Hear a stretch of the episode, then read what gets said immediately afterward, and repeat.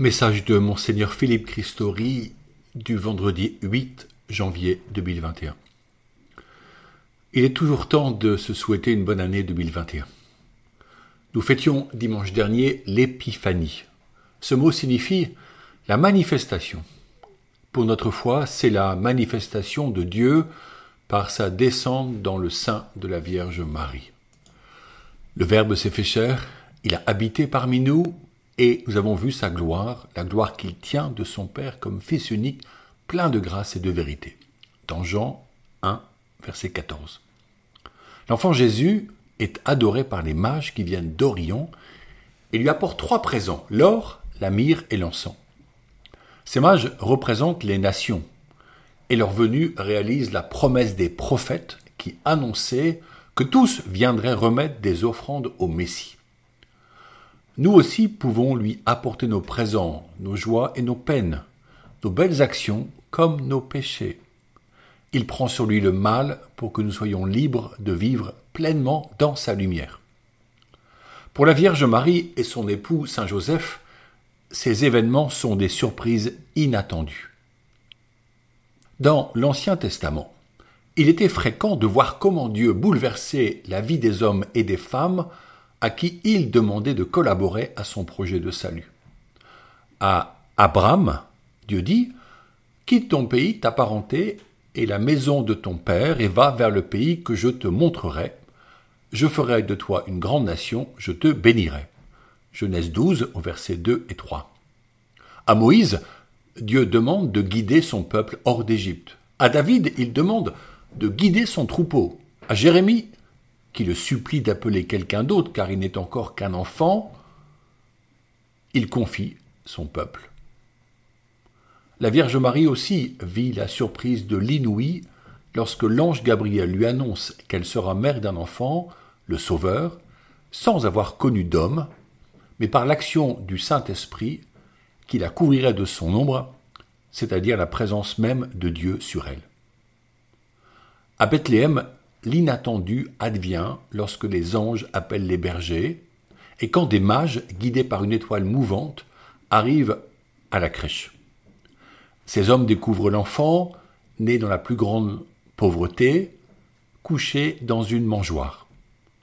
Ils lui rendent hommage, puis reprennent un nouveau chemin, avertis en songe que le roi Hérode rumine un plan macabre pour faire disparaître ce nouveau-né en qui ils ont reconnu leur sauveur. La rencontre de Jésus conduit à une vie nouvelle.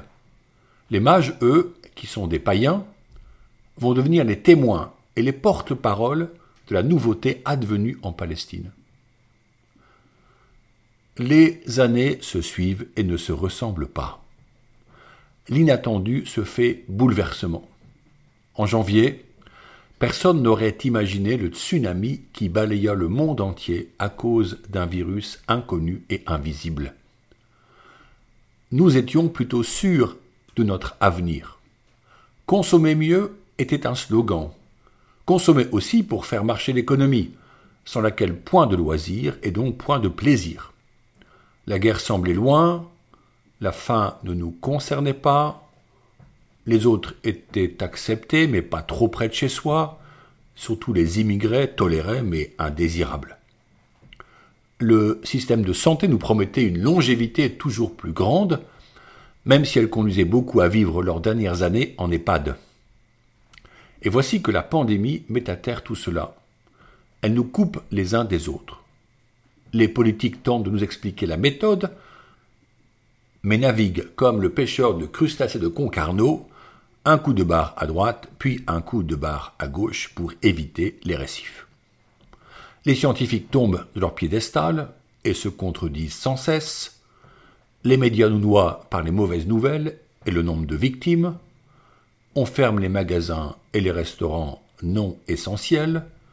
On interdit les messes puisque la vie spirituelle est devenue une option privée. Coup de massue, télétravail, isolement des anciens et des personnes en situation de handicap, comme à la fondation d'Aligre. Souffrance, abattement et sentiment d'abandon. Masqués, nous ne pouvons désormais plus voir nos visages et si difficilement nous rencontrer. cela ne semble pas finir. Mais voici qu'un réveil s'opère. Une occasion de vivre différemment émerge. On peut travailler chez soi en étant proche de ses enfants.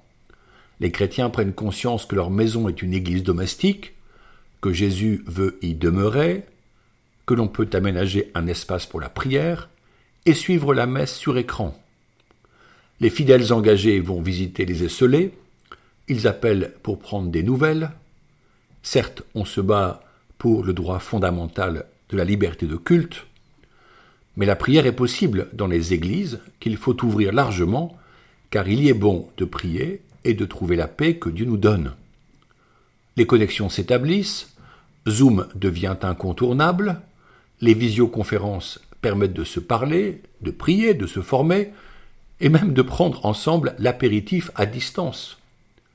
On fait la cuisine grâce à Marmiton, on plante des légumes dans les jardins, on retrouve les bienfaits de la lecture, spirituelle quand c'est possible. On se prend à aimer vivre simplement, là, sans courir en vacances au bout du monde. Les animaux et les oiseaux retrouvent un espace plus calme, et l'on goûte à nouveau la joie simple de les écouter le matin.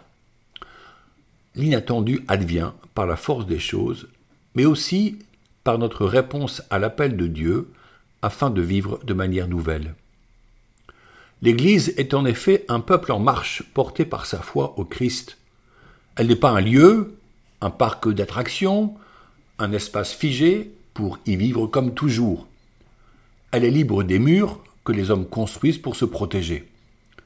Elle est invitée à quitter son pays comme Abraham pour aller à la rencontre des autres en utilisant tous les moyens.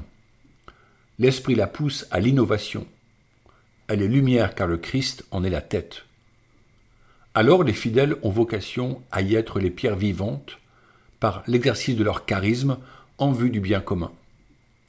Cette année 2020 semble être un grand échec. Mais tout échec devient une opportunité pour ceux qui regardent en avant.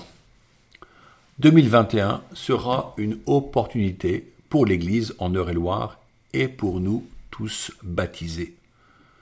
Rejoindre chacun, les enfants dans nos écoles où la rencontre de Jésus-Christ doit être favorisée, les célibataires qui sont libres et instruits pour bâtir des projets, même si leur vocation n'est pas encore établie, les couples et les familles comme lieu de paix, d'amour et d'éducation, les pauvres qui souffrent, nos frères et sœurs en humanité.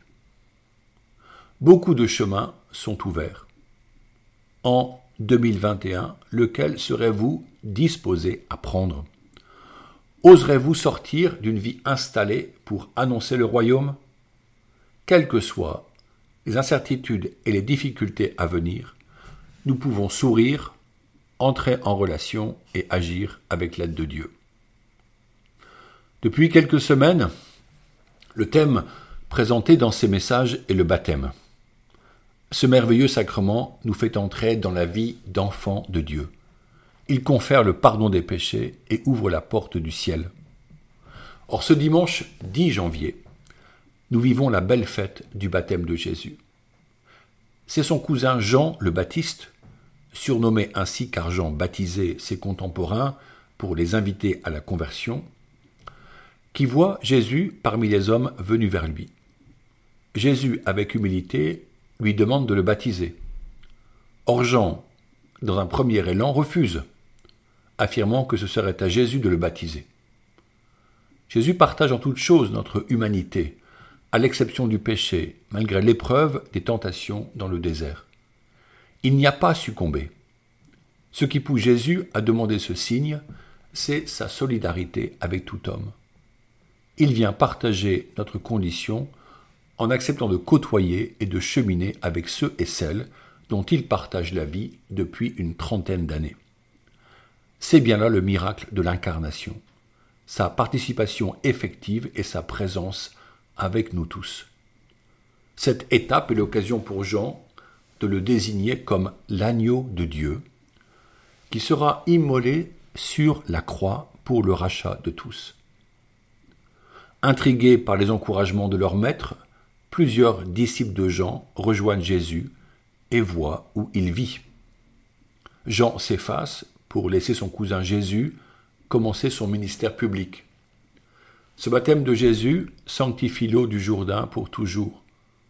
Cette eau que nous ne bénissons pas depuis lors quand une personne est baptisée avec elle. Nous qui sommes baptisés, nous sommes consacrés dans le Saint-Esprit. Vivons de ces dons et mettons-nous en mouvement pour la mission, disposés à l'inattendu de Dieu.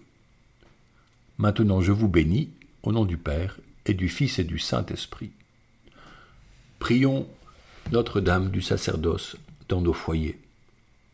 Mon vœu serait que quelques jeunes gens expriment le désir de se consacrer au Christ et entrent au séminaire.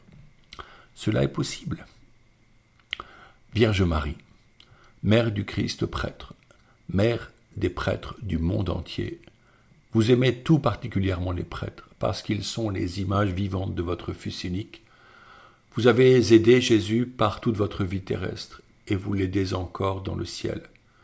Nous vous en supplions, priez pour les prêtres.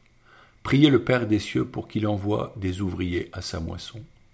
Priez pour que nous ayons toujours des prêtres qui nous donnent les sacrements, nous expliquent l'évangile du Christ et nous enseignent à devenir de vrais enfants de Dieu. Vierge Marie, demandez vous-même à Dieu le Père les prêtres dont nous avons tant besoin. Et puisque votre cœur a tout pouvoir sur lui, obtenez-nous, ô Marie, des prêtres qui soient des saints. Amen. Bonne journée.